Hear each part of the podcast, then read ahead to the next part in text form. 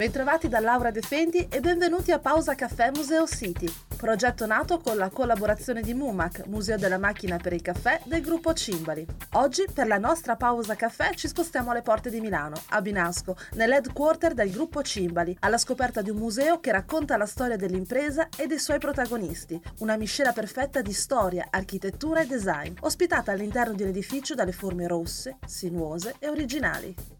Accogliamo per parlare di questo particolare museo d'impresa Barbara Foglia, MUMAC Manager. Buongiorno Barbara. Buongiorno Laura, buongiorno a tutti. Hai ragione Laura a chiamarlo un museo d'impresa in particolare perché MUMAC è un museo d'impresa e quindi asset di comunicazione dell'azienda, prima porta di accesso e casa dei brand del gruppo, in primis la Cimba di Faema, ma davvero un luogo unico che va oltre il museo d'impresa raccontando l'heritage di un intero settore del Made in Italy, quello delle macchine per caffè espresso professionali originali con tutti i brand che ne hanno scritto la storia. È un museo aperto al pubblico con un patrimonio di 300 pezzi, di cui 100 esposti e gli altri a disposizione per rotazioni interne o prestiti. È un vero e proprio viaggio nel tempo che narra l'evoluzione del settore fin dalle sue origini, tra la fine dell'Ottocento e l'inizio del Novecento, ad oggi, dal punto di vista non solo dell'innovazione tecnologica, quindi delle invenzioni, ma anche di quella del design, del costume, della società e dei luoghi strettamente legati al consumo della bevanda. Ma com'è nata l'idea di un museo museo da parte della famiglia Cimbali?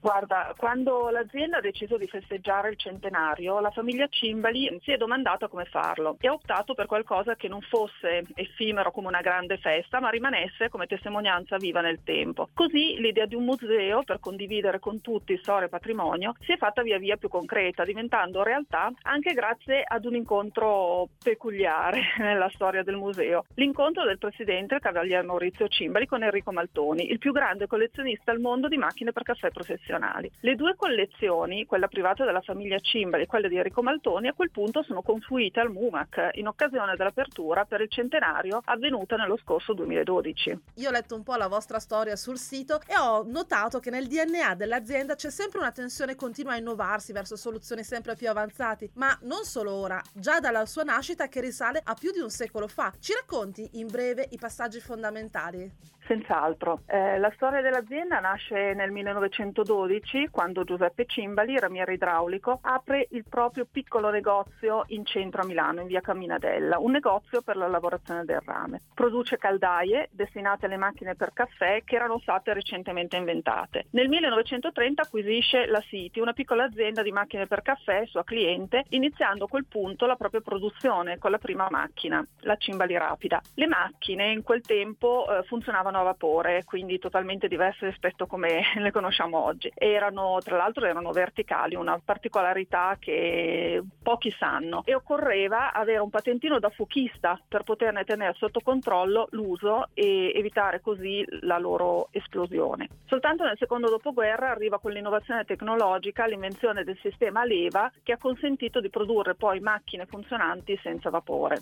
La Cimbali ha lanciato il proprio modello nel 1950, la Gioiello, ed è con questa macchina che compare per la prima volta il nome Cimbalino per indicare caffè espresso con la crema. Nel 62 poi arriva la Pitagora, l'unica macchina al mondo ad aver mai vinto il compasso d'oro, disegnata dai fratelli Castiglioni. Considera che era una macchina molto lineare, eh, fatta apposta per il processo industriale e a quel punto l'azienda si trasferisce da Milano a Binasco proprio per avere maggior spazio eh, per la fabbrica. I passaggi successivi vedono poi la nascita di macchine sempre più innovative, passando nel 95 all'acquisizione di Faema e nel 2005 a diventare gruppo, diventando così leader di settore eh, nell'ambito delle macchine tradizionali. Nel 2012 poi il centenario appunto festeggiato con la grande apertura del MUMAC e la storia poi continua con altre macchine, altre acquisizioni, altre innovazioni e così via fino ad oggi. Però se non ero la storia della macchina del caffè inizia prima del 1912. Eh sì, eh, nasce, eh, nasce, prima. Tra l'altro non molti sanno dove. Tu lo sai di dove quando nasce il caffè espresso? A Napoli? Eh no, molti, molti pensano eh, che il caffè espresso nasca a Napoli. Eh, in realtà no, la bevanda nasce fra Torino e Milano. Eh, infatti a fine 800 Angelo Moriondo, un pasticcere torinese, brevetta una bellissima macchina per fare caffè, ma la realizza soltanto per le sue pasticcerie, senza mai commercializzarle. Poi nel 1901 2021 il milanese Luigi Bezzara deposita un brevetto per un nuovo sistema di estrazione del caffè espresso, che per la precisione eh, significava fatto velocemente, quindi in pochi minuti, e al momento, quindi espressamente per il cliente. Nel 1905 viene prodotta con i capitali di Desiderio Pavoni il primo modello, la Pavoni Ideale. Questo modello viene esposto alla Fiera di Milano nel 1906 e possiamo dire che da quel momento il successo delle macchine non si è più fermato. Ma il caffè era come quello che possiamo degustare oggi?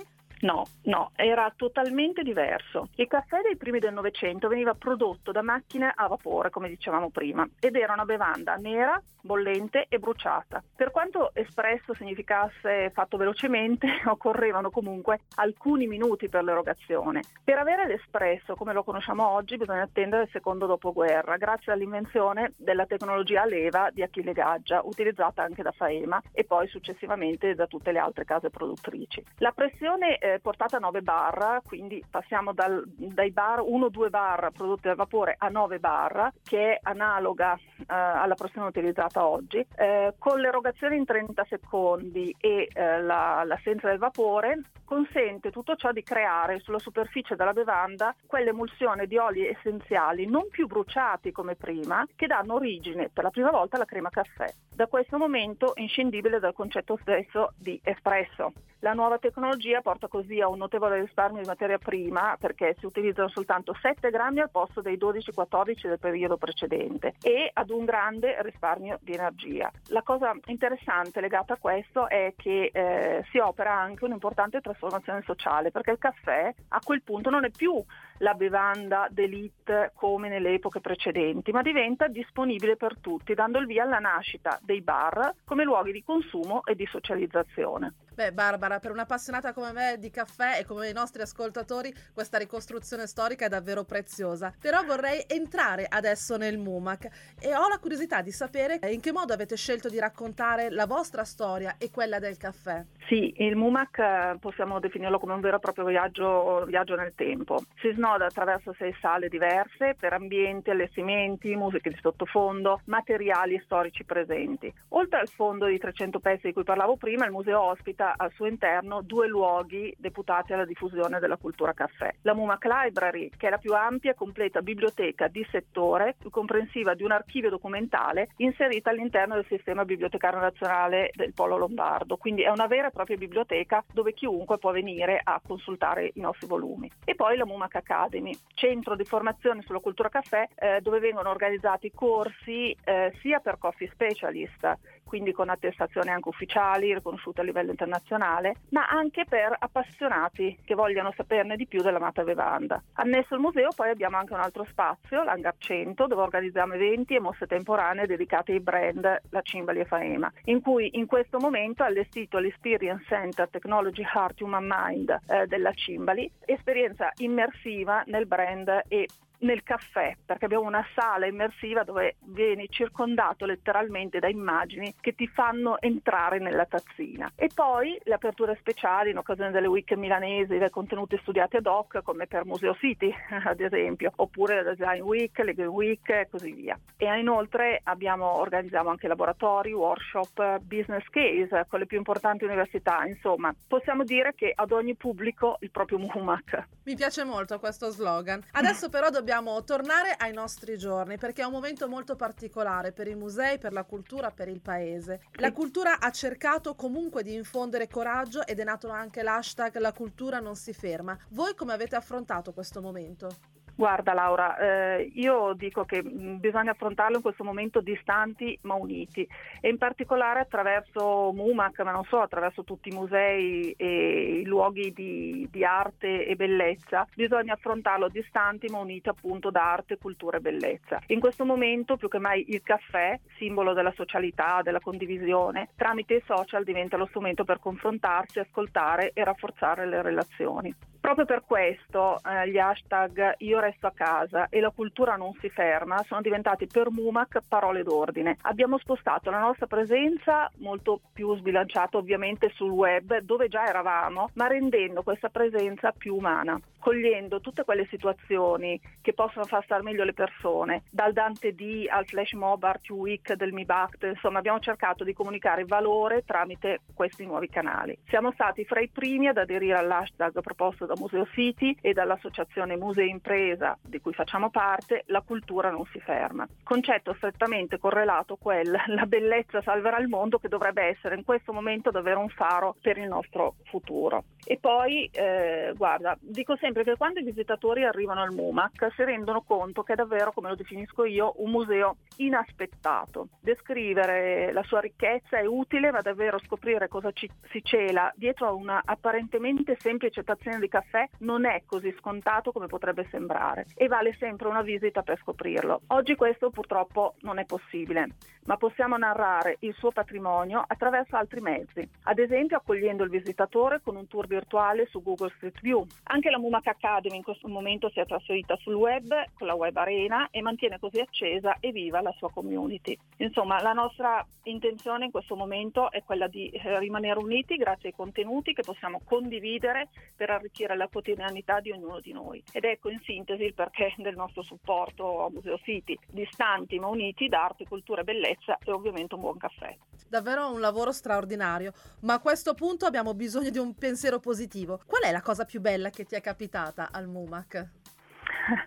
allora, eh, tantissimi momenti, devo dire, momenti di bellezza assoluta li ho vissuti grazie alle numerose collaborazioni e partnership che il MUMAC ha in essere. Le serate in cui, ad esempio, negli ultimi tre anni siamo diventati sede della prima diffusa della Scala, proprio grazie alla partnership in essere con il Grande Teatro, sono stati veramente momenti di alta cultura e condivisione, ma anche la grande, grandissima soddisfazione di aver effettuato importanti prestiti delle nostre macchine. Le nostre macchine vengono richieste per produzioni cine televisive di grande grande successo, ad esempio te ne faccio proprio due velocemente, L'amica geniale che moltissime persone hanno visto e il film vincitore dell'Orso d'Argento a Berlino Volevo nascondermi, dove le macchine sono vere e proprie protagoniste invisibili di epoche e storie. E poi per i grandi musei e mostre internazionali. Pensare proprio ad un momento peculiare, guarda, essere presente all'inaugurazione della mostra dedicata a Gio Ponti con la più importante macchina per caffè mai disegnata e realizzata al Museo des Arts Décoratifs del del Louvre a Parigi è indubbiamente stato uno dei momenti più emozionanti finora vissuti grazie al MUMAC.